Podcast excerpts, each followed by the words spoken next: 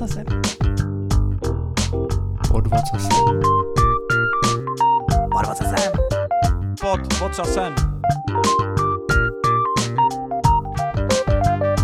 Pod vocasem. Pod vocasem. Krásný den, milí posluchači, vítejte u dalšího dílu vašeho oblíbeného IT podcastu pod vocasem. Jako vždy, i dnes naproti mě sedí usměvavý Petr Polipolák. A naproti mě Roman Joker Provazník. Já tě zdravím, Románku, jak se máš? Krásné ráno, mám se skvěle po dobrém víkendu, eh, kdy jsme nejdříve pařili na horách, Předtím jsem, vlastně to jsme se taky neviděli, to jsem byl na J Open Space, No, to, to- jsme zase pařili u Telče. No to bylo jaký? Super to bylo, super to bylo. Byl jsem, byl jsem velmi příjemně překvapen, protože samozřejmě z .NET komunity vyrazíš mezi něco, co začíná na J, jako Java, čeká, že tě tam pobodají v průchodu, ale nakonec ne. Všichni byli úplně jako brutálně milí, chválili e, náš podcast, tebe samozřejmě zdraví a chválili i ve finále moji přednášku, která byla o tom, jak si takový podcast úplně jako na koleni postavit, takový, jak to děláme my, jak to mixovat, jaký filtry použít, jaký hardware koupit. A pár se jich za mnou zastavilo s tím, že se jim to fakt hodilo, protože přemýšleli, že by si udělali podcast. Aha, aha. Takže to možná mělo i praktický dopad na jejich životy, že opravdu jako Jo, jo, se jim ty informace hodily. A dokonce jsem si dohodnul přednášku, až tak daleko jsem zašel, a to ještě zastřízliva, jsem si dohodl přednášku v Jihlavě 15. listopadu. Budu mluvit o funkcionálních konceptech a jejich aplikaci eh, pro objektově orientované programátory. Takže... No, tak to bylo velmi přínosný ze Takže všech to bylo- stran. to ze byl všech masakr, stran. to byl masakr. No jako k nákladům za podcast, to jsem koukal na tvůj LinkedIn eh, post. Ten byl asi jako, že ty náklady jsou v ceně týdle vody, co tady stojí před náma. No ta voda je výrazně bylo? dražší. Taky. jo, je to tak, je to tak.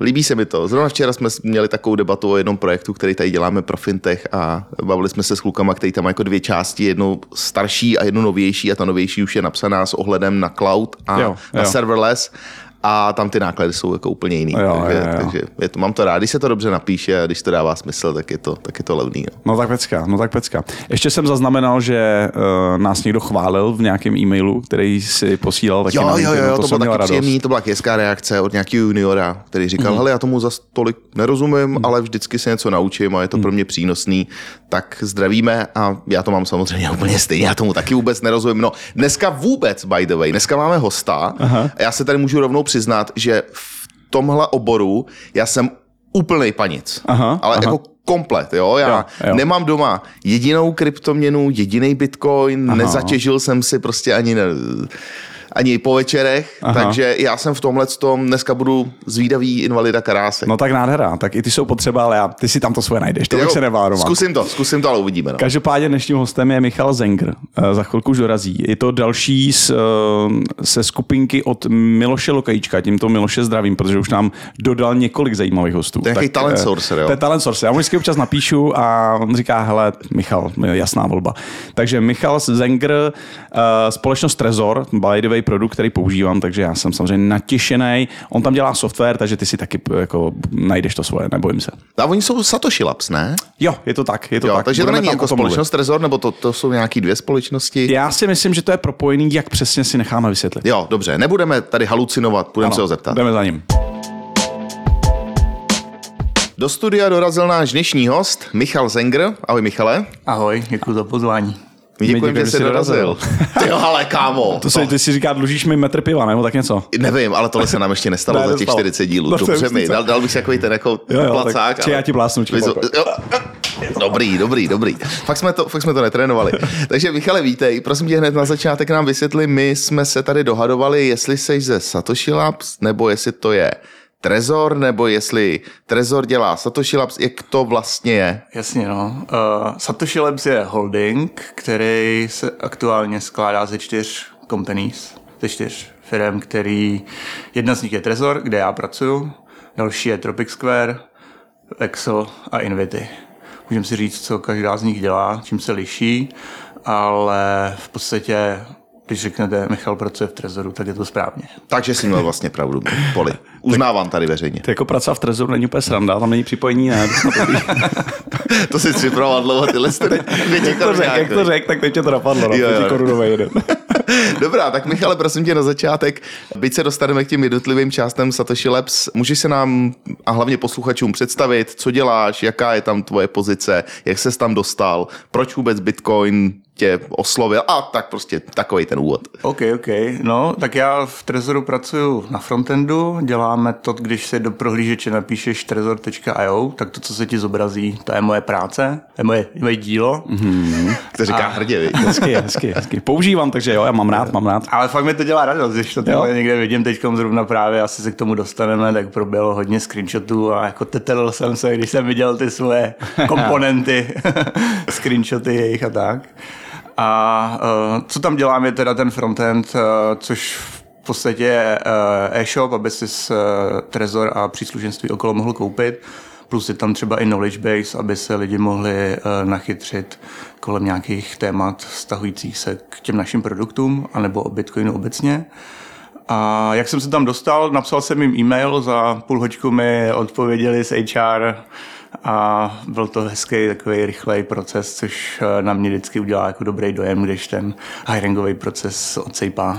Takže to byl jako love brand, kam si se vyloženě hlásil napřímo. Přesně tak. Mm-hmm. Uh, Trezor je pro mě jako love brand a je, je, je jako příjemný tam pracovat a vidět ten uh, z té druhé strany, jako by ta, ta komunita okolo je, je velmi taková jako střícná přející. Je to jako je příjemný, příjemný brand, který v tom ekosystému kolem Bitcoinu fakt jako dominuje.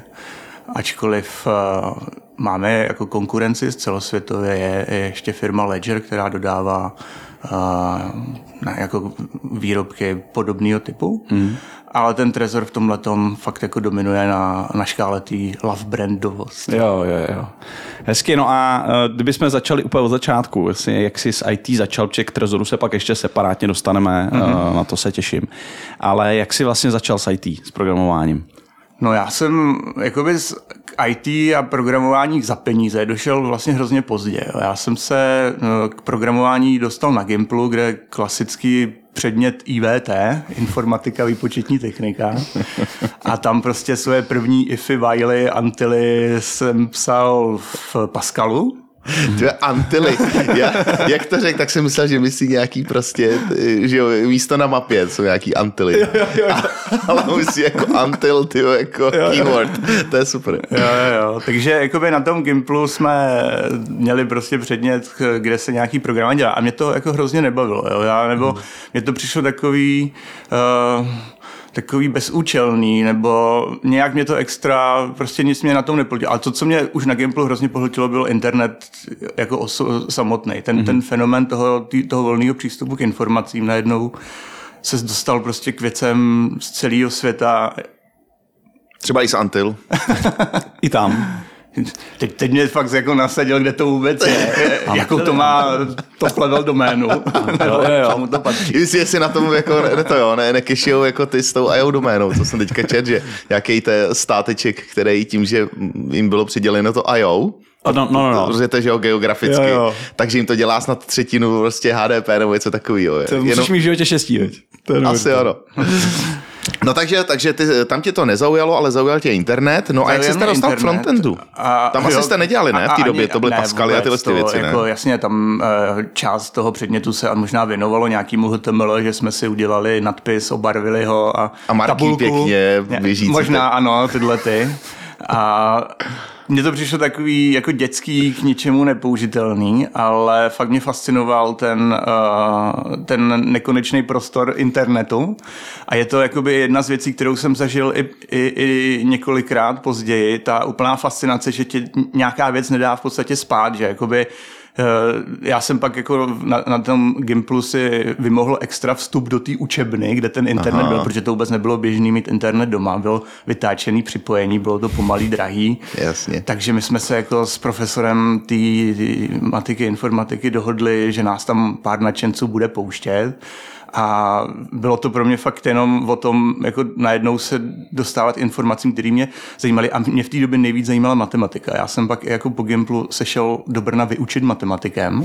Vyučit a takže, takže až jako na té vysoký jsem uh, pak uh, měl i nějaký um, jako kurz uh, Unixu a vůbec jakoby tohohle jiného světa, protože tam tehdy na Gimplu to byly Windowsy a tam mi i ten profesor, který nějaký předmět kolem toho Unixu měl, nabídl, že jeho kamarád má firmu a zhání nějakého v podstatě interna, který by jim tam dodělal dokumentaci k nějakému jejich jako webovému projektu. A až tam jsem vlastně uh, poznal, že se tím programováním dá jako dělat něco zajímavého, něco Aha. se tam dá jako vyfakturovat. A to mě nějak asi jako, nechci říct, že to byla jako by ta finanční motivace, která mi teprve jako až na té vejšce zaklapla, ale tam mě teprve došlo, že se ty věci dají dělat nějak smysluplně. Do té doby mě fakt jako fascinovala matematika, ale tím, jak jsem pak jako přičuchl k těm počítačům, tak jsem rázem prostě začal nějak omezovat své působení na poli matematiky a začal jsem jako po večerech dělat weby a vyloženě takový ty živnostenský zakázky, prostě dělejte nám tady web a jsem jim to do týdne tam prostě dodal. Takže tam byl sice jako frontend, ale byl to fakt tabulkový design, nic Jasně. Prostě.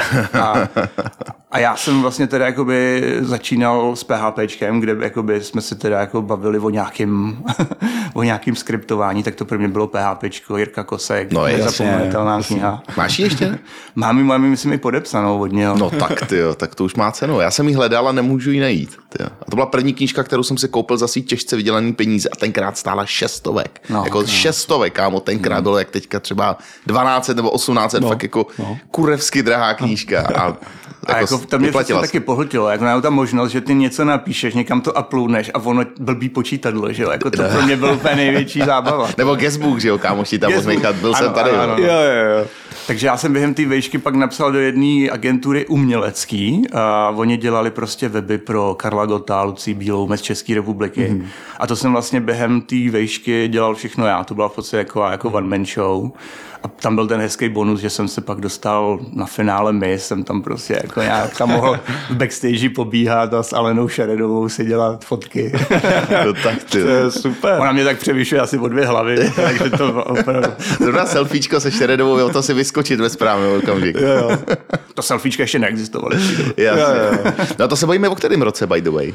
To je prostě 90, konec 90. přelom, přelom 2000. Já Je- jsem maturoval 98 a šel jsem na tu vejšku. Pak se mi nechtěl na vojnu, tak jsem začal dělat druhou vejšku, to už byla fakulta informatiky, taky na Masarečce v Brně. A tam už jsem to vyloženě dotlačil tak, abych na tu vojnu nemusel, ale jo, jako jo. moje účast eh, na přednáškách takhle byla hodně limitovaná, protože jsem většinu času už trávil fakt Se jako ve, ve... ne, já jsem pak právě už začal dělat i něco, něco trochu víc advanced, protože tam se mi zase jako povedlo tím, jak jsem furt tak byl někde na těch kompech, tak dá, ne, ne, úplně bych to ne, nenazýval nějaký hackování, ale dělal jsem nějaký projekt na webu hybo.cz a měl jsem tam prostě přístup přes FTP a dalo se tam prostě nahrávat ten ty PHPčka a dělat ten web takovým tím fakt jako oldschoolovým přístupem. No a já jsem si tam všiml, když se tam připojím tím FTPkem, že je tam nějaký soubor, tak ono se tam nějaký start, něco, tečka start, kde bylo napsáno logout. A když se tam jako na tu stejnou adresu chtěl přihlásit nějakým SSHčkem, tak ono to funguje tak, že tenhle ten soubor se načte, ten bež si ho vezme a pustí, takže tě hned odhlásí. Tak já jsem mu přes to FTP smazal, při- přihlásil jsem tam tím SSHčkem a začal jsem prohlížet weby, které tam byly hostovaný úplně jiný a nějak jsem si to tam jako čekoval. A do toho najednou, eh, jak se vlastně jmenoval ten takový command line chat, mě prostě admin toho serveru tam jako pinknul a jako, kdo jste, co tady děláte? A já, o, já se tady dělám přece tady na těch stránkách a jak se se sem jako lognul, ne? A tak jsme se dali do řeči a on mi pak prostě skrz to nabídl práci už tady v jedné pražské firmě, kde jsme dělali nějaký jako intranetový řešení a ten jako svět programování se pro mě úplně jako rozjel tímhletím. Hmm. A to se teda posunul od PHPček přes takové skriptování, hackování až teda k tomu frontendu. Eh, Kdy došlo k tomu přerodu vlastně? Ale já úplně jakoby ten frontend, backend, já jsem dělal cokoliv jsem uznal za vhodný a bylo potřeba, aby jsme nějakou věc doručili. Takže nejsi vyhraněný tím stylem, že ty teda děláš frontend, ale není to tak, že už jako se považuje za frontendistu. eh, Hodně frontend, ale zároveň dělám i backend, protože třeba GraphQL, ke kterému se dostaneme, je backendová Jasně. technologie, kterou já si tu servisu píšu v tom TypeScriptu. Jo, takhle. Ale okay. jakoby přešel jsem třeba od toho PHPčka komplet na JavaScript, následně TypeScript, protože pro mě je ten jazyk mnohem produktivnější, než když bych switchoval furt kontext z jazyka do jazyka. Takže já jsem jakoby víc od backendu přešel k JavaScriptu na frontendu, jQuery, první verze Reactu, nebo i Angular, ale ten mě právě vůbec nevyhovoval. A pak teda od backendu jsem z PHP úplně odešel. A zároveň jsem dělal i dlouho pět let v .NETu, kde po škole jsem šel prostě do klasické softwarové firmy a dělali jsme Visual Basic .NET a Ježiš. Microsoft SQL. A, A C Sharp taky. C Sharp vůbec. Tam Vůbec. prostě ten kolektiv pracoval VB.NET a jediný C Sharp byl, že si to mohl automaticky skonvertovat. Jo, jo, jo. no, eh, možná než se pustíme úplně do takový té deep programátorské debaty, což teda jsem rád, protože z začátku jsem myslel, že to vůbec jako technický nebude a teď to vidím, že Jako Michal, vždycky, že jako Michal přišel nakonec pro mě. Jo, jo, jo. Eh, Máme tady ob, obecně oblast, který, který se chceme dotknout, protože ty jsi vlastně první host, řekněme, z téhle jakoby kryptoscény. Aha. A myslím si, že bylo by možná dobrý, než se pustíme vůbec do, do nějakých našich hrátek, pokecat o Bitcoinu, pokecat o Trezoru, co to jsou kry, kryptoměny, protože jak říkám, ještě jsme se tady toho nedotkli. Hmm. A já třeba hmm. samozřejmě člověk, když to sleduje, tak asi jako více Bitcoin, více hmm. jsou kryptoměny, ale tím, že víme, že máme posluchače, kteří jsou úplně jako holátka, tak kdybys třeba mohl nějak polopatě těm posluchačům vysvětlit, co to jsou kryptoměny, co to je Bitcoin a vlastně jak na to navazuje ten Trezor. To je docela, jakoby, zní to jako jednoduchá otázka, ale dá se do toho podle mě hrozně zamotat. Jo. Tak eh, možná... Třeba do hodiny to vysvětlí. Ano, tak eh, úvod do Bitcoinu. Tak, tak, tak. Eh, Tam podle mě je dobrý hned na začátku zmínit, že je vhodný oddělovat eh, krypto a Bitcoin. Ono by, jakoby intuitivně se to používá, že Bitcoin je podmnožina krypta a jakoby historicky se asi to nedá popřít. Ale krypto získalo tak jako špatnou uh, pověst uh, díky všem skemům mm-hmm. a a věcem okolo, že je dobrý oddělovat Bitcoin a krypto. Mm-hmm. Bitcoin sám o sobě, jako když se to tak, co bys mi řekl, že je Bitcoin, tak já jako, abych nezabředl do těch technikálí, tak je, je třeba jako vhodný říct, že Bitcoin je něco jako digitalizovaná vzácnost, což je jako zní to až ezotericky, ale je to, že jo, když se vezmeš, digitální svět je by design dělaný na to, že cokoliv můžeš skopírovat. Filmy, MP3, mm-hmm. že jo, to nám, jakoby, informace je digitalizovaná, tím pádem je dostupná komukoliv v nezměněné, nezměněné kvalitě. Bitcoin má vlastnosti digitální věci, ale zároveň je uh, vzácnej, nesfalšovatelný, takže tam můžeš, uh, a díky tomu může fungovat jako digitální peníze. Mm-hmm. A, a to je pro mě i jako důležitý si říct obecně u těch kryptoměn, řeší to nějaký problém? Nebo to řeší jenom to, aby ten, kdo s nějakou kryptoměnou přišel, něco vykešoval a pak toho černého Petra předal těm, který mu do toho ten cash dali. Bitcoin řeší problém, který uh, by se dal říct, že jakoby naše peníze, ty, ty reální peníze, v úvozovkách reální, prostě fungují špatně. My, my si jako můžeme říct, že nepozorujeme nějaký problém kolem peněz, pro nás peníze fungují dobře, ale celosvětově peníze fungují velmi špatně a i ty to můžeš na to hned narazit i tady, když si uvědomíš, že vlastně nemůžeš třeba peníze používat, jak, jak bys měl, že moderní, moderní a už se do toho zamotá, moderní peníze ti bohužel znemožnili třeba spořit. Jo, ty když si prostě necháš peníze na účtu, tak inflace je, Je bude požírat. prostě. Takže jsi v podstatě nucený do, do toho je investovat a investice už je nějaký druh uh, hazardu. Je tam riziko prostě je riziko. tam, jasně. A já si myslím, už jako z definice peníze jako uchovatel hodnoty, aktuální peníze takhle nefungují, Bitcoin tohleto řešení nabízí. Bitcoin jako nabízí teda lepší, lepší peníze mm-hmm. A to jeho řešení je velmi elegantní, technicky zrušující a všechny ostatní eh, kryptoprojekty to buď jako tupě kopírují a nic nepřináší, jenom se to marketingově obalí, anebo zkouší něco, ale z mého pohledu to uh, nefunguje. A jakoby mm-hmm. dlouhodobě nebo v horizontu pěti let se tohle to většinou jako projeví, že ta technic, technické řešení je, je nesmyslný. A co teda vlastně u toho Bitcoinu funguje, že ty ho považuješ furt asi podle toho, co říkáš, za ten top? Ten, ten design a to je ten jeho účel je dostatečně omezený a ta jeho jednoduchost, ačkoliv to umí být hodně složitý, je přesně to, díky čemu to podle mě funguje.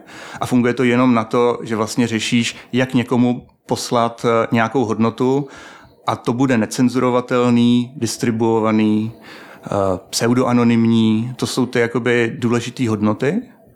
A všechny ty ostatní kryptoprojekty v tomhletom buď to jenom fakt kopírují, anebo zkouší něco jiného, jako nějaký smart kontrakty, v podstatě se dá popsat jako nějaký uh, skriptík, který se zase jako distribuovaně pustí a něco splní, tak v tomto směru se to podle mě ukazuje jako něco, co vlastně dlouhodobě nefunguje.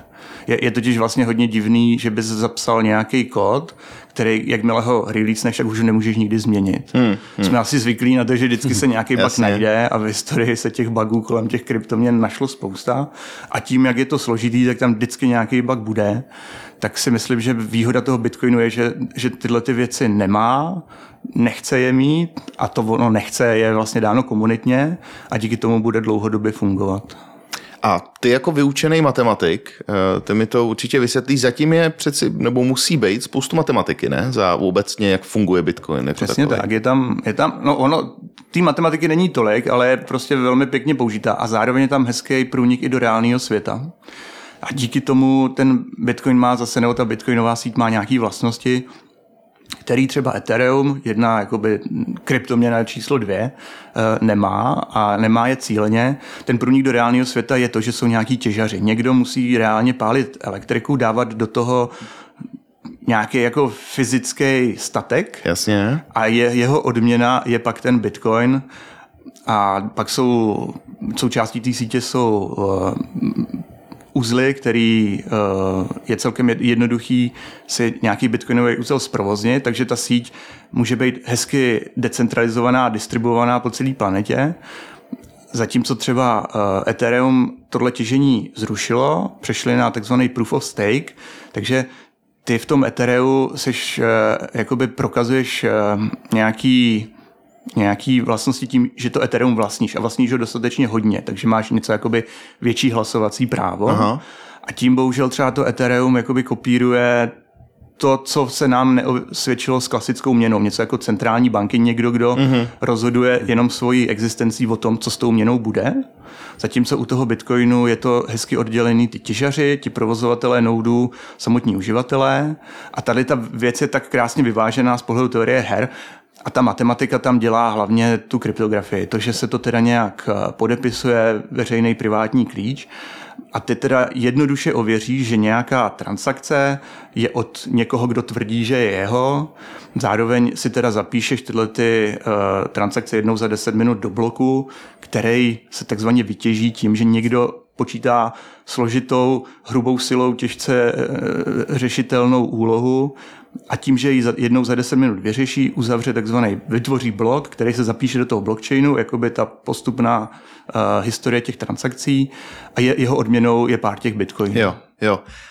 Jak se u takového systému vlastně z, řekněme, distribuovaného už by design, dochází k nějakému jako směřování nějakého vývoje, k nějakému koncenzu.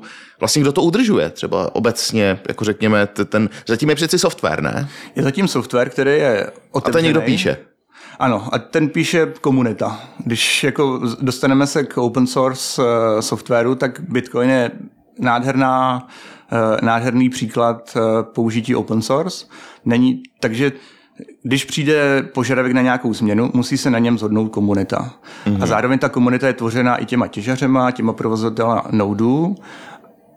Takže řekněme, ten vývoj je na bázi zhody. Jo, takže probíhá nějaké jako hlasování, jestli teda se půjde doleva nebo doprava? Ano, jo? schvalují se nějaký uh, zlepšovací návrhy, uh, Bitcoin Improvement Proposals, funguje to na této bázi a nic ti nebrání, abys řekl, já tady s touhletou cestou Bitcoinu nesouhlasím, já si udělám svoji kopii, pojďte všichni se mnou.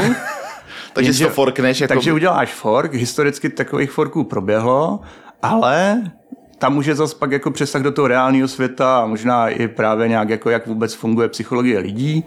Zkrátka ten Bitcoin, ten hlavní, ten eh, funguje bez ohledu na to, že by tam byla nějaká centrální autorita, něco, ně, nějaká organizace, která by řekla, ne, bude to takhle.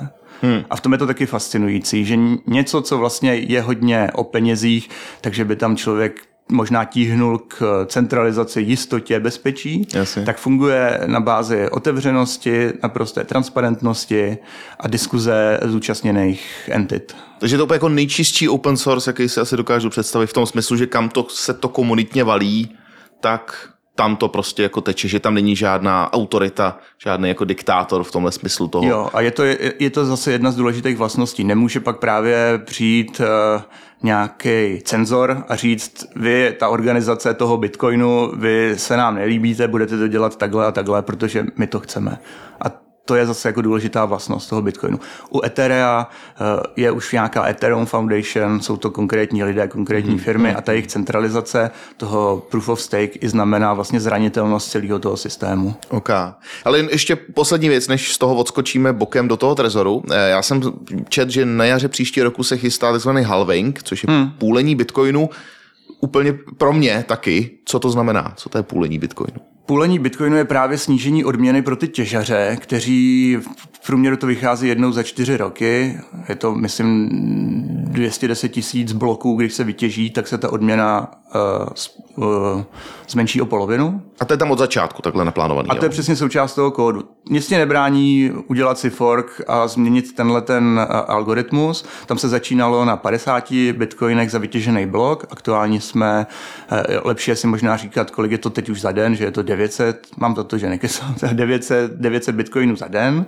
No a někdy od dubna to bude už jenom 450 a za další čtyři roky 225 a takhle se to bude snižovat. Tím pádem víme, že těch bitcoinů se, protože je to nějaká klesající geometrická řada, tak těch bitcoinů se vytěží 21 milionů a už nebude A konec. žádný.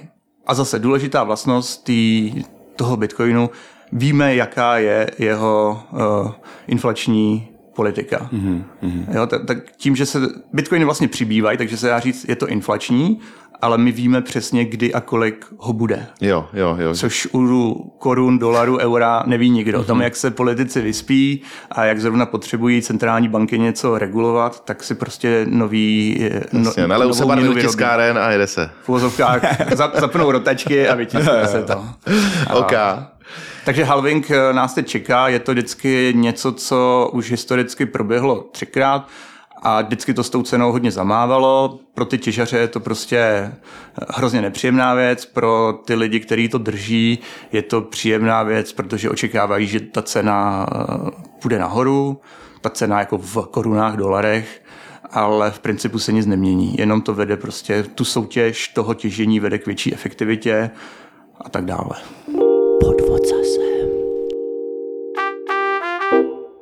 Tak pojďme skočit rovnejma nohama do trezoru. Uh, tak jak vlastně, jak vlastně Bitcoin a trezor souvisí? To, to znamená, asi si pojďme popsat, co trezor dělá a jak to spolu hraje. Trezor dělá takzvanou hardwareovou peněženku, což je důležitý zařízení pro lidi, kteří chtějí Bitcoin používat a držet.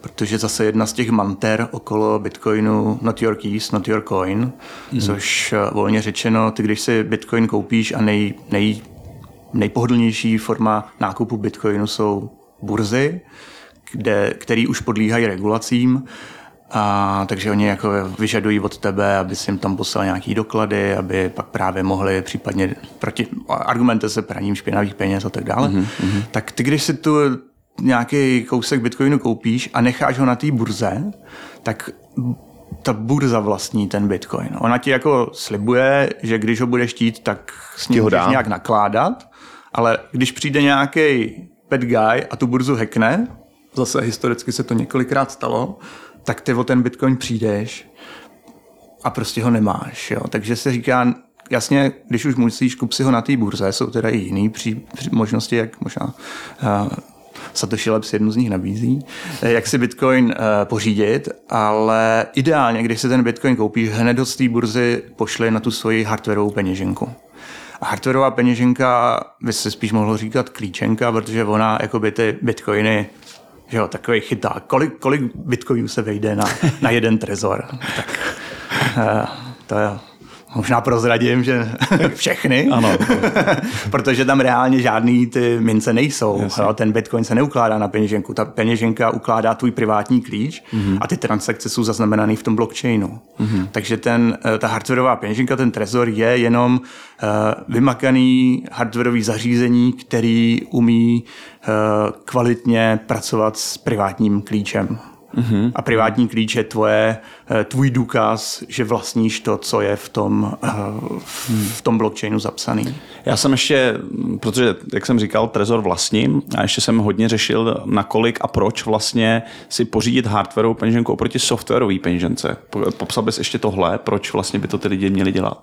Protože ta softwarová peněženka je zranitelnější proti možným útokům. Hardwarová peněženka je hardwarově oddělená od eh, počítače nebo mobilu a každý ví, že na, na, na, na telefonech, na, na počítačích jsou nějaký věry nebo uh, možnost se k tomu prostě nějak dostat.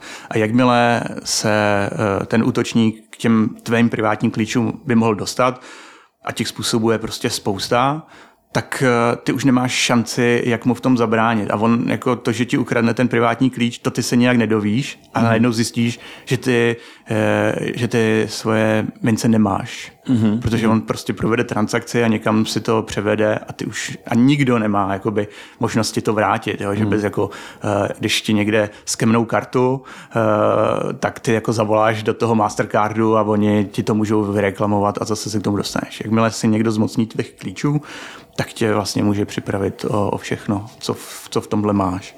Takže ta, ten, ta výhoda té hardwareové peněženky je ta hardwareová oddělitelnost hmm. od, od počítače nebo, nebo telefonu. Což je vlastně jako ještě psychologicky, je to jako úplně jiný svět. Jo? Když si představíme, teď se furt bavíme o cloudech a prostě všechno propojený. Yeah. A teď jako já mám doma eh, nebo někde. Kde to máš? Eh, já ti to pak povím. Yeah. mám tu, mám tu eh, klíčenku teda. Aha. A teď ještě k tomu máš, pomoc mi, těch 24 slov. 12 nebo 24 slov je záloha toho takzvaného seedu, což jo. je jenom jiná forma právě, jak si zapsat ten svůj privátní klíč. Jo, jo. A zrovna těch 12-24 slov je jeden jako ze zásadních eh, vynálezů Trezoru nebo Satoshi Labs, jeho zakladatelů, mm-hmm. kteří vlastně s tím letím propouzlem do té bitcoinové komunity přišli a adaptovalo se to a je to teď na, jako mm-hmm. prostě automatický standard. Jenom bych doplnil, ty se nemusíš bát, kde máš svůj hardwareovou peněženku, ty se máš bát, kde máš ten svůj seed, tu zálohu, jo, jo, jo. protože ty tu hardwareovou peněženku můžeš ztratit, můžeš ji fakt zahodit ale důležitý je mít schopnost si znova obnovit mm-hmm. a k tomu slouží ten, ten, ten seed. Mm-hmm. Ale vlastně, já už si nepamatuju, co se mi stalo asi před půl rokem, uh, kávsuvka, uh, ten seed jsem měl někde schovaný u kamaráda. A nedostatečně jsem mu vysvětlil, jak je to jako důležitý. No a on to ztratil, jo, jako ztratil. Tak říkám, ty to si děláš legraci. Takže teď, ale dostal jsem se vlastně tím, že jsem tu peněženku měl, tak jsem se k tomu sídu už dostal taky. Nevím už, jak jsem to udělal, ale prostě jsem tam zpátky a nemusel jsem kupovat nový hardware, takže jako vlastně to jde nějak i obráceně. No, aby si tu peněženku pak zapl, tak uh, měl bys mít nastavený nějaký pin, nějaký jo. jako heslo, jo, jo. případně ještě passphrase. Ale pokud jste teda ztratil ten seed, tak doporučuji okamžitě si jako vlastně nasetapovat, uh, pořídit si druhý, druhý trezor, hmm. nasetapovat si tam a hmm. převíst to z toho ztracený, ten, kde máš mm. ztracený síť, protože jakmile se k tomu někdo dostane, mm-hmm. tak ti to může sebrat a ty se to dovíš, až když se budeš dívat, jak na tom tvoje, jo, jo, jak to mizí. tvůj trezor je. Ale když jsem to celý vlastně restartoval, ob, síť jsem si udělal novej, novej 24 uh, slov, tak by to mělo být vyřešený. Tak ne? je No ale jak by se dostal k těm předchozím, to, co jsi tam měl uložený, jo? No, to právě, tak to si řekneme potom. ať to tady, jako, ať tady... A u toho, u toho seedu je i právě dobrý, uh, jako důvěřovat, důvěřovat kamarádovi, to je zajímavý, no. To Aha. je, nepříjemně úplně bezpečný. A, uh, je kolem toho zase hezká nějaká jako... Uh, takže ty to máš kde? Takže to máš kde? Nebo to kam to lidi dávají? Říct, kam to lidi dávají? Já bych, já na to nechci takhle napřímo odpovídat, hmm. ale je dobrý to, že zase jedna, jedna z invencí Trezoru je takzvaný Shamir backup. A to znamená, že ty ten seed nemáš napsaný na, nemáš jeden seznam 12 nebo 24 slov. Furt se motáme 12 nebo 24 slov. Ukazuje se, že 12 slov je bohatě dostačujících. Mm. Jo. 24 mm. je trošku jako uh, iluzorní pocit větší bezpečnosti jo, a je to spíš jo. jako z pohledu uživatele větší, uh, jako nižší user experience. Mm. Takže 12 slov stačí, ale Shamir Backup poskytuje to, že nemusíš mít jeden seznam 12 slov, ale máš třeba tři Aha. a s tobě k obnově stačí dva z těch tří nebo tři z pěti. Mm-hmm. A ty tyhle ty uh, části toho šamira rozdistribuješ třeba teda kamarádům nebo na nějaký bezpečný místa, abys uh, omezil i to riziko toho, že kamarád to ztratí, barák zhoří. Mm-hmm. Jo, teď je hezká fotka, jak jsou takový ty knihobudky z telefonních budek a tam někdo dal knížku, někdo si ji vzal a tam byl založený prostě papírek s tím sídem. Drahá knížka. Drahá no, knížka. může být, může být, jo. Takže je dobrý si ten seed dát tam, kde ty cítíš nějaký, nějakou záruku bezpečí a zároveň nesázet jenom na ten jeden, eh, na tu jednu kopii. Mm-hmm. A zároveň Trezor umožňuje i to, že ty, když se do toho Trezoru teda přihlásíš nějakým tím pinem, tak eh, ještě je tam možnost zadat přímo nějaký slovní heslo mm-hmm. a mít tak jakoby schovanou nějakou peněženku v té schovanou virtuální peněženku v té hardwareové peněžence. Okay, Takže okay. i kdyby přišel od tu, někdo ti ukradl tu tvoji peněženku, dostal se k, k tvýmu pinu, přihlásil se tam, tak ještě by potřeboval třeba vědět to ten, tu passphrase, mm-hmm. aby se mu mm-hmm. ukázala nějaká ještě další peněženka. Můžeš tam nechat, mít tam jako defaultní peněženku s něčím, abys jakoby toho útočníka teda uh, mu dal iluzi, že si už teda jako přišel k tomu, mm-hmm. kdyby tě jako chytli, mučili. Je jako honeypot nějaký. A honeypot takový. A ty reálně. A, a, nebo můžeš vlastně mít třeba jako jednu peněženku pro x lidí. Každý si tam zadá to své heslo a objeví se mu až ta jeho peněženka. Mm-hmm. Jo, takže to taky jde takhle používat. Na druhou stranu doporučuji kolem toho zase jako nebyt úplně schizofrenní. Mm. Jo? Ta paranoja tě pak nepustí. Už vím, jsem se chtěl zeptat předtím, a což vlastně, to jsme tady neřekli, těch bitcoinů sice bude 21 milionů, ale některý jsou nenávratně pryč, protože ano, ty lidi ano. udělali nějaký průser a ví se, kolik teďka zhruba takhle zmizelo bitcoinů. Jako odhaduje se to na už nějaký jako nižší jednotky milionů, jsou prostě jo. nedostupný, což jakoby technologicky nějak nevadí, ty prostě ty existující bitcoiny můžeš dělit, jak uznáš za vhodný, mm-hmm. ale ano, spousta se jich ztratilo, já jsem svůj první bitcoin taky jako vyhodil do koše, já jsem vlastně k bitcoinu došel v paralelním polis, kde mě donutili, tam byl nějaký PHPčkový sraz, poslední sobota, seděla v paralelním polis, tak jsem tam došel, chtěl jsem si koupit limonádu a oni to musíš tady, a to jsem v Bitcoinu věděl prd, Aha. tak mě prostě řekli, tady si musíš proměnit dvou kilo v automatu, to ti vytiskne QR kód a tím zaplatíš tu limonádu za 30 korun. Tak já jsem byl nadšený, že mě limonáda stála 200, protože říkám, já nebydlel jsem v Praze, říkám, tak já už tady nikdy tím nezaplatím, že, tak jsem si prostě uh, a za ty dvě stovky, kolik jsem v nějakým 2013 mohl toho Bitcoinu koupit, no. tak jsem zaplatil 30 korun za limču a zbytek jsem si nechal někde v kapse, pak jsem to vyhodil. Takže... Jasně. Ano, taky jsem přispěl k, k větší vzácnosti Bitcoinu. Ano, ano, takže děkujeme, děkujeme. Každopádně pojďme k tomu produktu. Ty už jsi zmínil konkurenci a mně vlastně přijde na, na, na to, jak je eh, Bitcoin rozšířený, že ty konkurence není mnoho, tý, jako, která se dá s váma srovnávat. Jako, co k tomu přisuzuješ? Je to, je to ta unikátnost toho vašeho a řešení a řešení vaší konkurence, nebo jak bys to popsal? No začal bych tím, že hardware is hard. Ono mm-hmm. jako není fakt tak jednoduchý dělat eh, něco v tom hardwareovém světě a vyžaduje to teda už docela větší úsilí, než to v dnešní době je mega jednoduchý udělat nějaký softwarový, nějaký jako web, že jo, hostovat to můžeš v cloudu globálně, to prostě doručíš během pár dnů. Mm ale aby se jako začal skládat něco hardwareového, mm. to možná největší inovace v tomhle směru jsou 3D tiskárny, že jako si schopen z myšlenky něco zrealizovat. No mm. ale hardwareová peněženka to je vyloženě nějaký čip, uh, nějaký uh, věci okolo. Takže to je bastlířina prostě. Jako... Je to, ano, poctivá bastlířina a zároveň uh, Trezor není jenom ta peněženka, ta fyzická, ale je to i ten software, kterým to vlastně ovládáš, ten mm. Trezor Suite.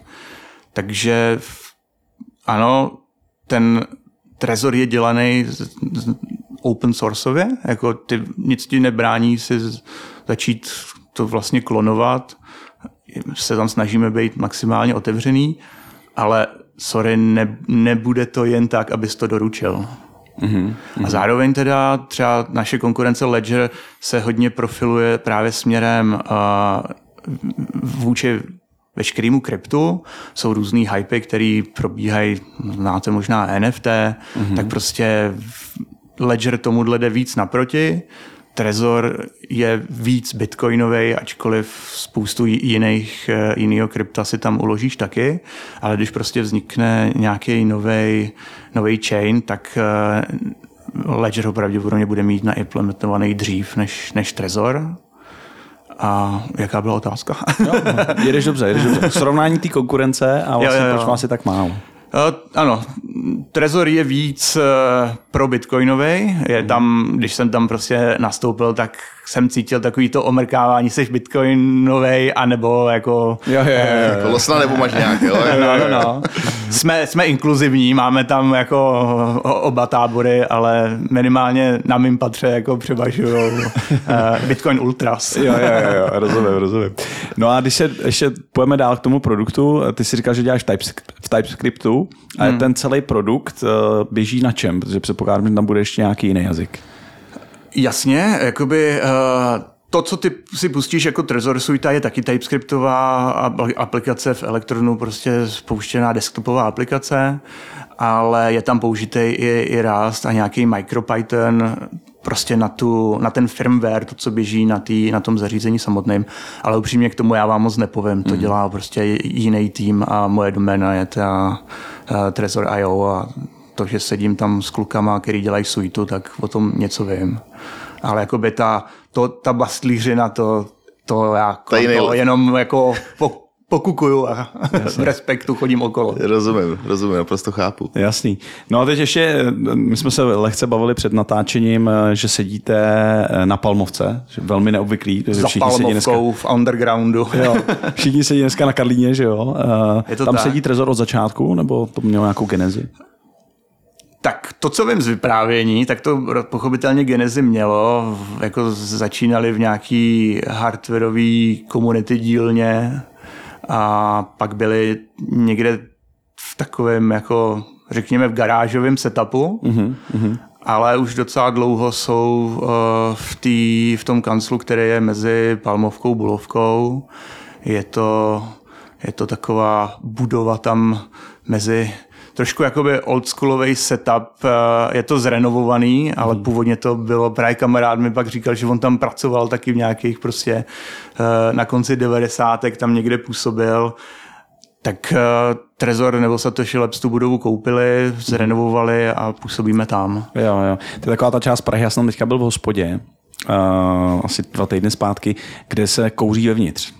Jo, jako, to existuje ještě? Hele, oni z toho udělají nějak klub jo, po nějaký desátý hodině. Takže jako jsem byl v privátním to, klubu. Tady jsem byl v klubu najednou, jsem si uvědomil. A jako už jsem úplně zapomněl, jak smrdí ty hadry potom, když tam odsaď.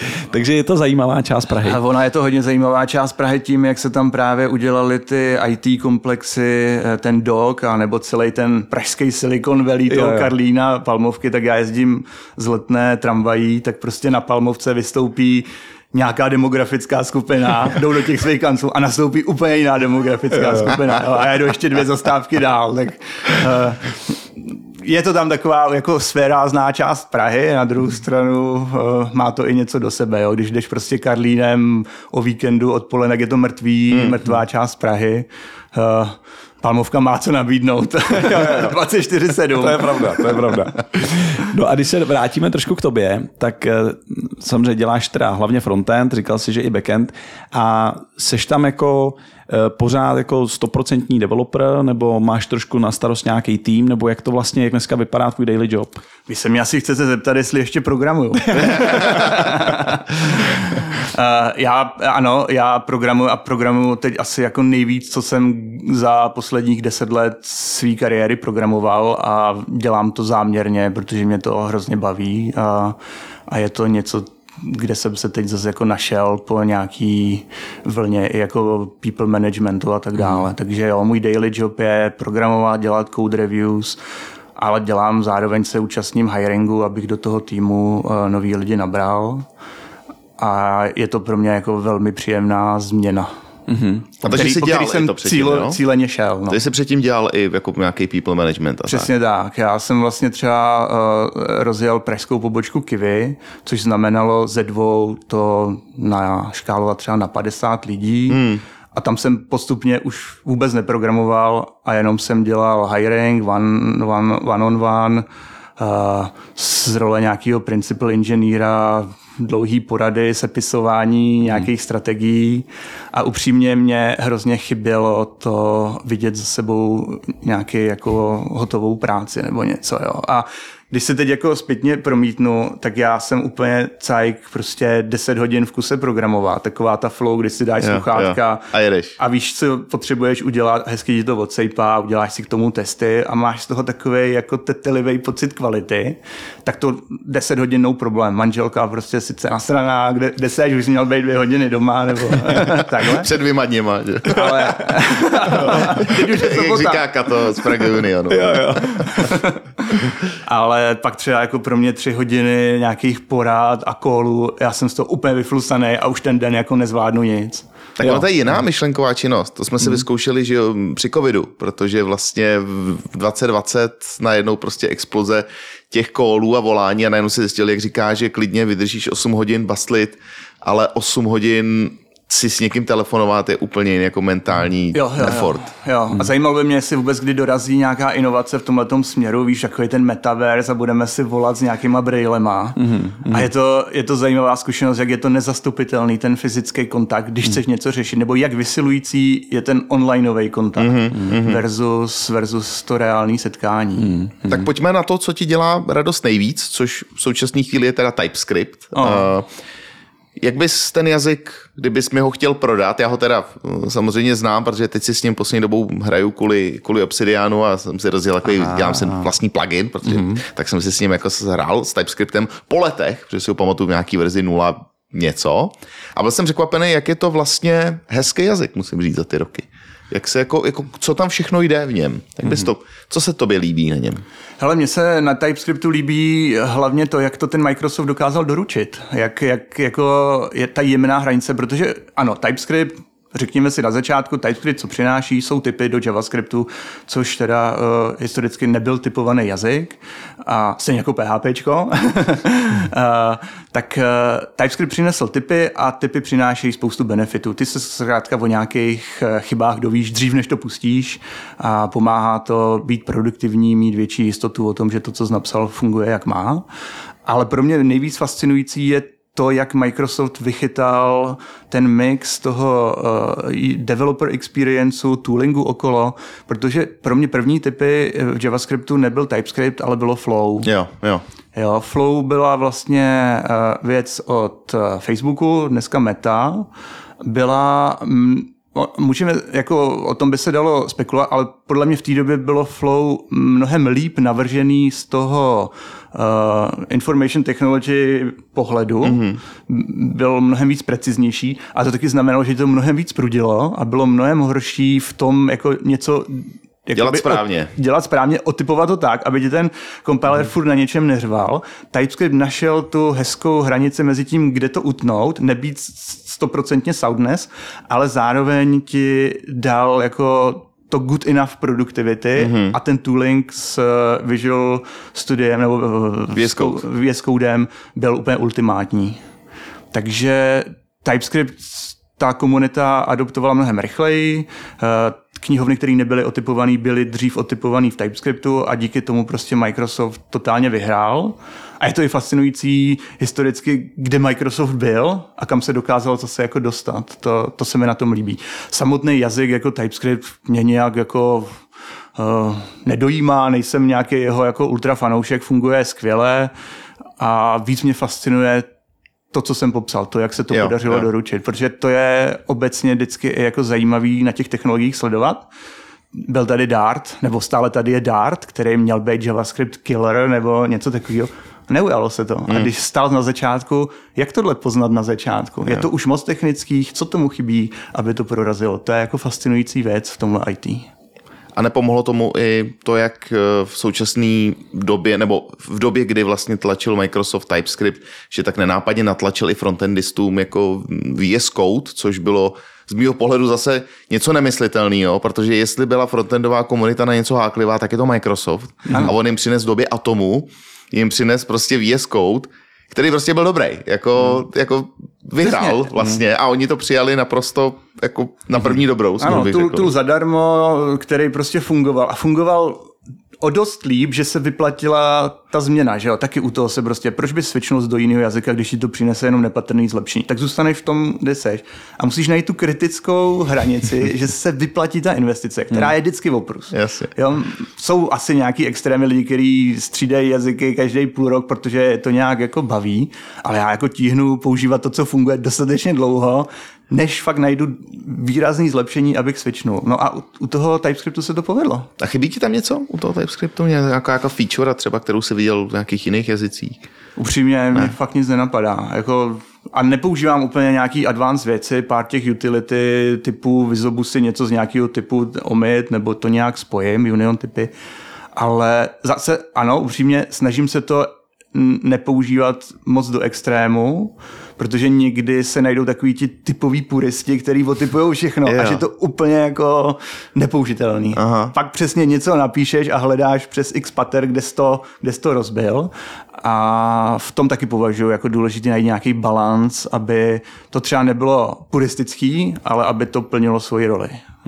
A spíš píšeš objektově nebo funkcionálně? No to je, to, je, to je dobrá otázka. Myslím si, že vlastně React jako přinesl to, že ty píšeš hodně funkcionálně, ale vůbec o tom nevíš. Jo.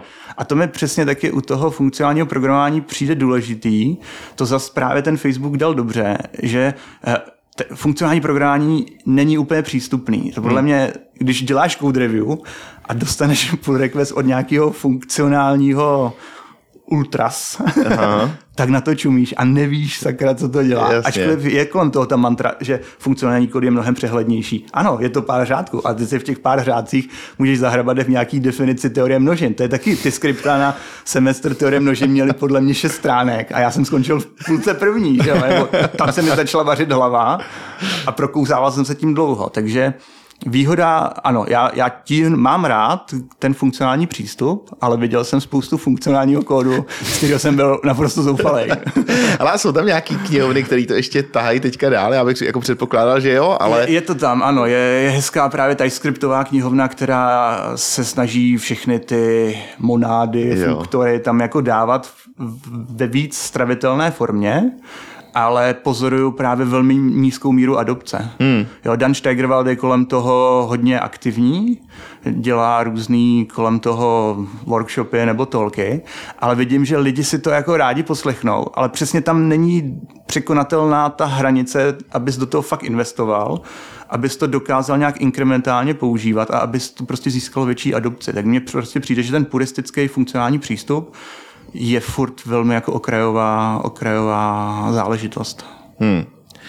a přiznej se, máš tam ještě nějaký, někde nějaký eny, nebo už to máš všechno jako otypovaný? Protože já jsem třeba došel k tomu, kdy jsem si teďka s tím hrál, že jsem, a to jsem jako řekl bych, Uh, jako nechci říct funkcionální purista, ale jako typovej určitě, hmm. tak jsem si tam, říkám, buď to teda jako tady se střelím do nohy a nedám to tam a budu prostě muset vytvořit nějakou prostě typovou jako, jako šerednost, anebo tady dám v jednom lokálním místě Eny a vím o tom a budu žít s tím dál, byť je tam nějaká nebezpečnost, ale sám jsem si to vlastně dokázal omluvit. Hmm. Jak to máš ty? Uh, někdy mi přijde, že by se Annie mohl přejmenovat na nějaký I give up, nebo Jo, I'm jo. sorry, I tried. I tried my best. Ale jo, uh, nepoužívám to, takže když, když píšu nový kód, tak to mám jako vnitřně zakázaný, eh, nebo radši použiju unknown a pak se to snažím teda nějak, nějak castnout. Mm-hmm. Ale chápu to použití, když třeba uh, seš vystavený nějakému refaktoringu něčeho legacy a chceš se s tím někam dostat. Jo. Přijde mi dobrý si to S-lintem podchytit, mít to vynucený, že to teda musíš aspoň tím komentem tam přiznat, že jsi jako explicitně tohleto použil, nějak to třeba dovysvětlit, aby se s tomu mohl vrátit. Buďme realisti, nikdy se k tomu nevrátí. Ale máš tam aspoň tu, tu omluvu. Jo, jo, jo. I tried. Dva. Ale jo, smysl to má, uh, chápu, proč to tam je, ale u nového kódu v Code Review se snažím to pušovat, aby to tam nebylo. Hmm. A dokázal bys teda ještě vůbec bez typů psát, máš pocit? Oh, Nebo už jsi tak jako zvyk? Myslím si, že bych to dokázal a myslím, že by to byl vlastně hrozně nekomfortní zážitek. Jako psal jsem spoustu javascriptového kódu bez typů a o to víc jsem rád za ty typy. A ptá, jako asi bych se ptal, proč vlastně bych to měl dělat. Jo? Ten TypeScript umožňuje inkrementálně to nasadit. Hmm. Tak vůbec mě nenapadá, co bych, proč bych to, proč bych to dělal. Nic by mi to neu, neulehčilo, neurychlilo. Pro, pro mě jsou ty typy fakt zásadní. No. No, že kolem toho je spoustu vždycky takový ty dva ostrovy na sebe stříle, jako vy jste pomalí, vy to všechno, než to otypujete, my dynamicky, my si to uděláme, jak chceme, ty zase na ně střílej zpátky, ale vy to máte blbě. Sice dřív, ale blbě. Takže, Tam, tam se hodně pak postrádá ten element té údržby nebo nějaký rozšiřování. Ty za dva měsíce ten svůj kód ani nepoznáš, nebo aspoň já tím jako trpím. Říkám, do toho psal git blame, to jsem psal já. Který prase, aha, klasika. A ty typy to hodně pomáhají tohleto krotit, že? Hmm. Tak jako jsou podle mě fakt užitečný.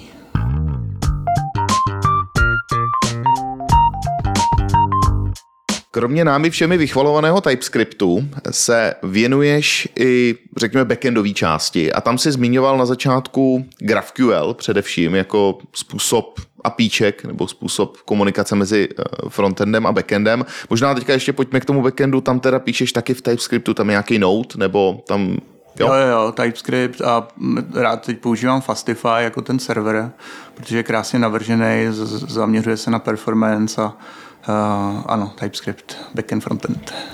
A když jsme zmiňovali teda GraphQL, co vím, tak vlastně ty už ho máš rád od dob uh, Kivy, uh, že vlastně to byla taková tvoje, jako aspoň tak, jak jsi nám to říkal mimo natáčení, že to je prostě jedno z tvých hobby. Uh, proč to máš rád? Proč je GraphQL pro tebe top choice? Protože GraphQL krásně řeší to, s čím jsem se i potýkal historicky, když jsem dělal ty backendy, frontendy, když jsme to růbali. Velmi, velmi často prostě při tomhle vývoji těch webových aplikací narazíš na ten problém, jak dostat z backendu na frontend nějaký data. Mm. Klasický řešení, který se velmi jako adaptovalo, je REStový API, mm. a to má nějaký svoje neduhy a GraphQL to elegantně řeší a díky tomu jsem se do toho tak nějak zamiloval. No. Mm-hmm. Jo, to, co podle mě GraphQL přináší eh, úplně fundamentálně a navazuju na to, o čem jsme se bavili, je vlastně otypovaný API. Jo, to, to je podle mě ten největší benefit.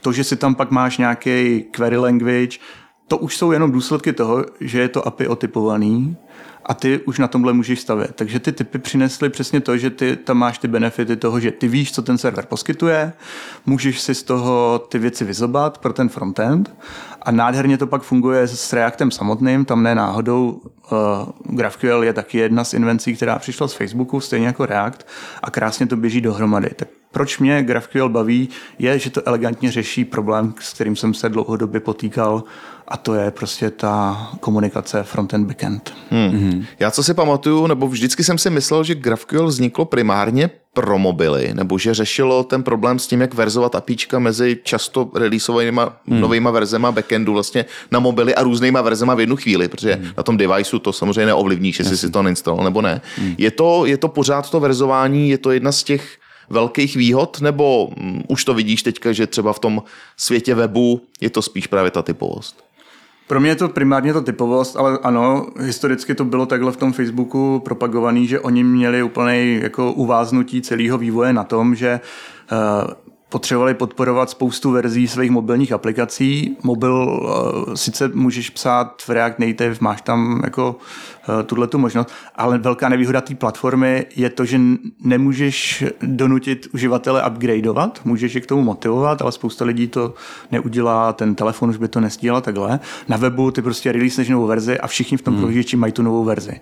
Takže ty můžeš uh, upalovat kupředu, dělat breaking changes, ty restové API se s tím dají používat. Na mobilu tohle to nemáš. Mm. A jakmile děláš nějaký restový API a máš tam nějaký field, který nějaká aplikace používá a škála toho Facebooku jsou prostě miliardy uživatelů, takže nějaká stará verze furt znamená desítky tisíc uživatelů, tak oni to musí, museli podporovat a díky tomu se jim tvořil neuvěřitelný bastl toho API, který musí furt být provozu schopný, pro všechny tyhle ty aplikace. Já to považuji za jako super řešení, ale zase jako na, na mé straně já se s mobilníma, s těma problémy na mobilu takhle nepotýkal. Mm-hmm. Ale ano, GraphQL řeší i tohle.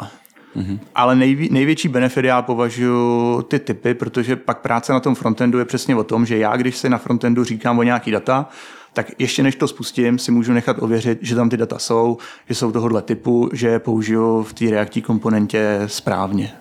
Hmm. Plus nějaká nula, nulabilita, že nějaký data nemusí přijít, error handling, to všechno GraphQL, hezky navržený, správně navržený GraphQL schéma tohle to řeší fakt jako pěkně. A je tam něco, co jde vyloženě blbě? Já si pamatuju, hmm. že jsme se jednou trápili třeba s uploadem souborů přes GraphQL, že hmm. jsme dělali vyloženě prostě formulářovou aplikaci, kterou kluci chtěli v GraphQL, jsme říkali, není problém, ale pak vím, že tam byl nějaký jako fuck up s uploadem.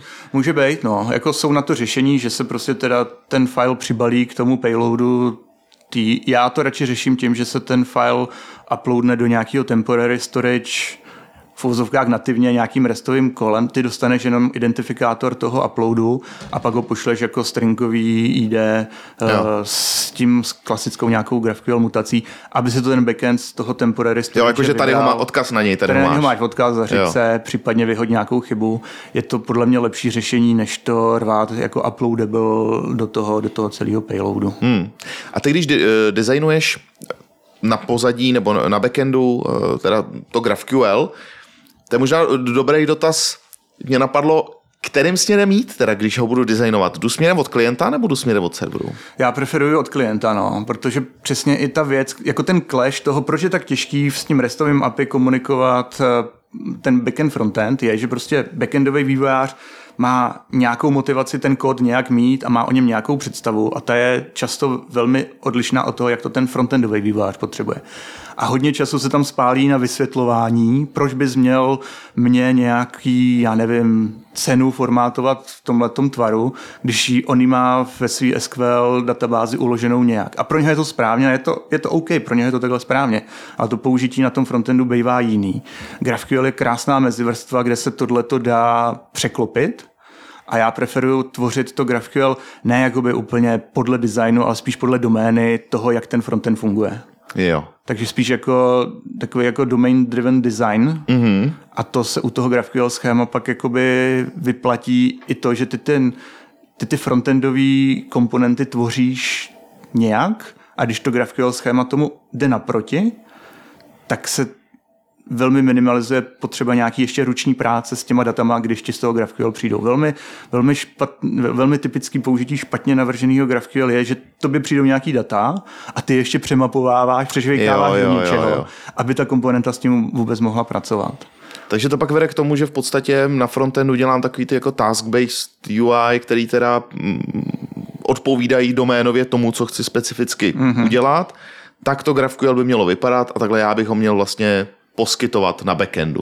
Takže... Jo, a zároveň přesně tam já i rád tvořím tu nějakou úzkou vrstvu té GraphQL servisy. Já rád nechávám ten backend dělat ten backend, pak udělám uh, servisu, která jenom nějakým způsobem z toho backendu ty data bere, překlopí je do té formy toho hezkého GraphQL schématu a tím, že to píšu v TypeScriptu, tak to všichni ti eh, TypeScriptoví frontend vývojáři můžou i tvořit to GraphQL schéma. Jo, jo. A ty kluci na backendu, ať si dělají, jak uznají za vhodný a, a mě ať vystaví třeba jednoduchý flat restový API nebo nějaký gRPC, cokoliv, abych já si na ty data mohl šáhnout. Mm-hmm. Ale tu tvorbu, to samotné překlopení do toho schématu rád nechávám na těch lidech, kteří to reálně konzumují. Tak to je zajímavé, ty stojíš v podstatě někde mezi. No, jako... no, no, no. Jak jsem dělal backend i frontend a můžu o sobě říkat full stack, tak já víc jako jsem ten uh, full stack fotograf QL jo. Jo, jo, jo. plus komplet frontend. Takže když, jo, promiň. Tam jsem fakt jako historicky viděl největší zádrhely na vývoji, když něco nešlo, jo, prostě trvá to. Kluci, proč vám to tak trvá? Hmm. No oni nám dali takový restový API a my se s tím tam trápíme. Proč jste jim dali takový restový API? Protože podle nás je správně. Hmm. Jo tím GraphQL to nádherně tohleto odpadá. Takže když navrhujete třeba strukturu databáze, tak eh, ty seš tam ten, který to propojuje, ty dva světy, nebo jak to tam probíhá? Uh, hele, já třeba do struktury databáze vůbec nemusím mluvit. Já, hmm, to já spíš jedno. jim řeknu, jak bych chtěl ty data vystavit. A hmm. já si třeba z té GraphQL vrstvy vůbec nechci do databáze hrabat. Já jsem radši, když mi někdo dá nějaký API, protože z důvodu třeba nějaký bezpečnosti anebo jiných jako uh, datových modelových věcí je dobrý, když se ty věci validují na backendový servise. Mm-hmm. A ta GraphQL, ať je tenká vrstva, netahá se tam žádný práva, žádná autentizace, ať se to všechno řeší i na tom backendu. Hmm. A ta GraphQL, ať to jenom překlápí do toho schématu.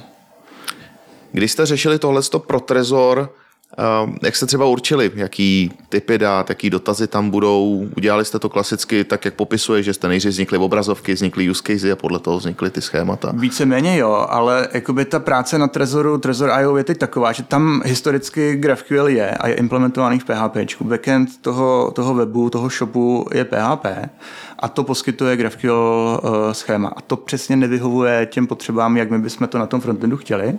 Takže já teď jedna z mých činností je dělat tu GraphQL servisu a zároveň se s klukama na backendu domluvit, aby oni mi poskytovali data těma jednoduchýma yeah. uh, restovýma API a odcházíme od jednoho schématu do druhého.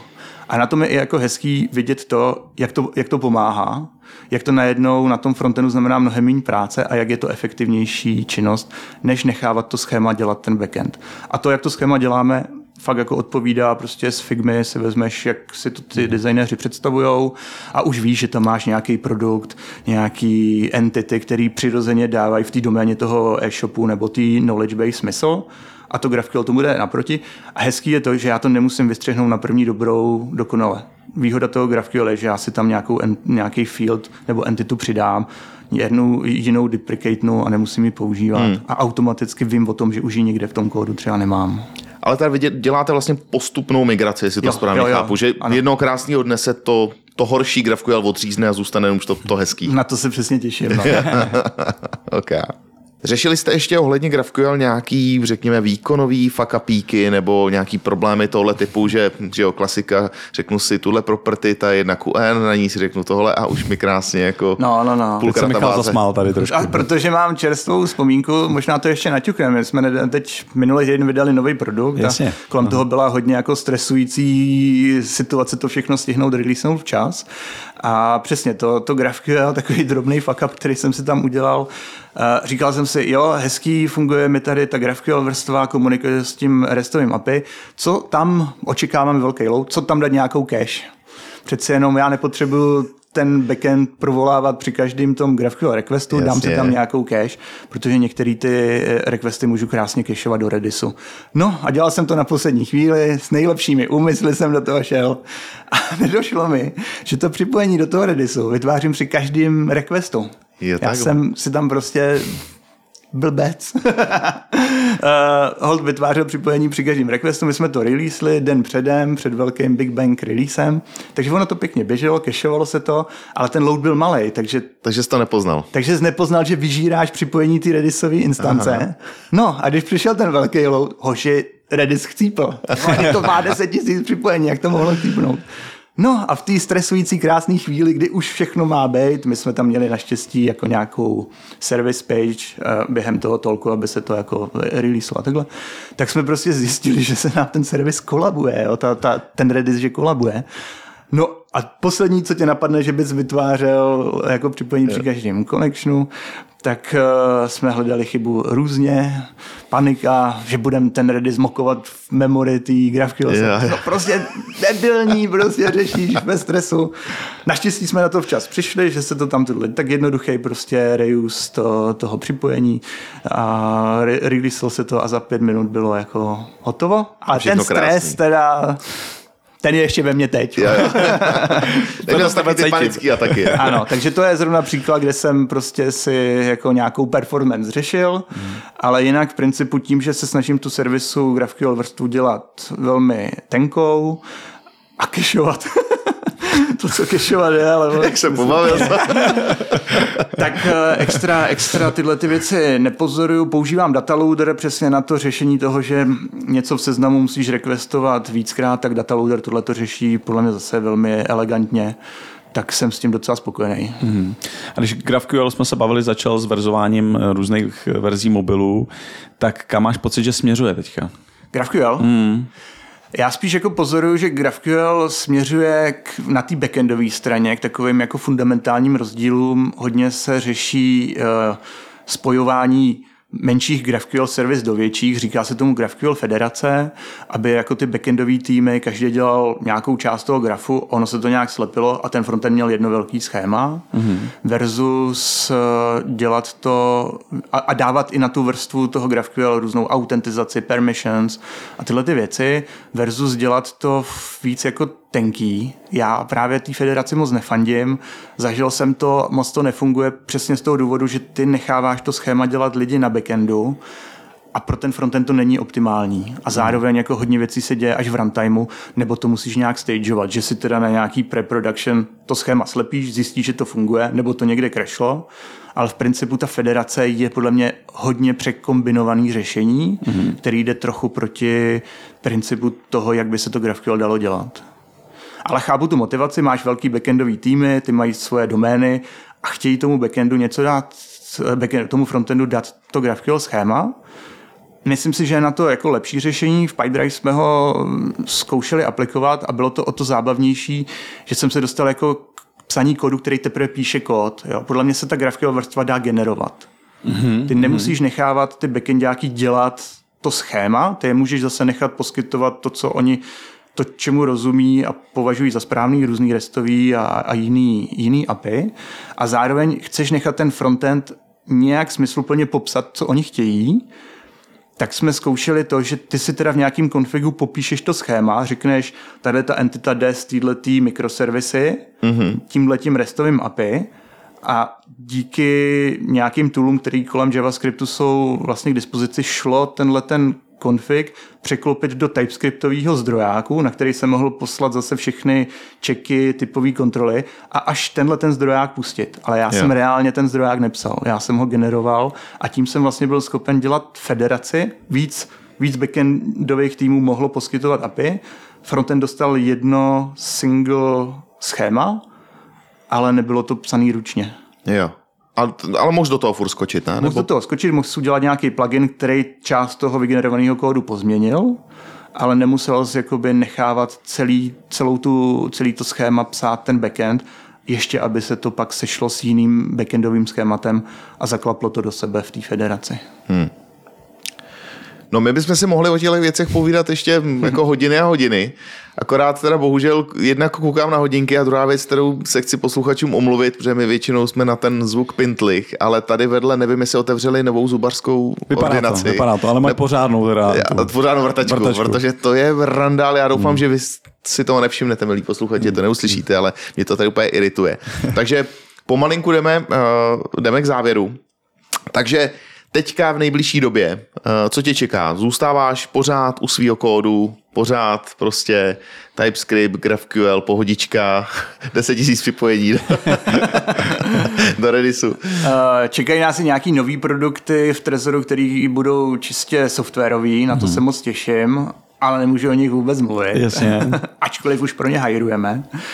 A ano, chtěl bych, chtěl bych se trošku jako ukojit svoji nějakou mm, svoji puristickou dušičku na tom, že bych chtěl překlopit ten Trezor IO do takové jako referenční implementace, jak to GraphQL a, a React a Next.js dělat správně. Mm-hmm.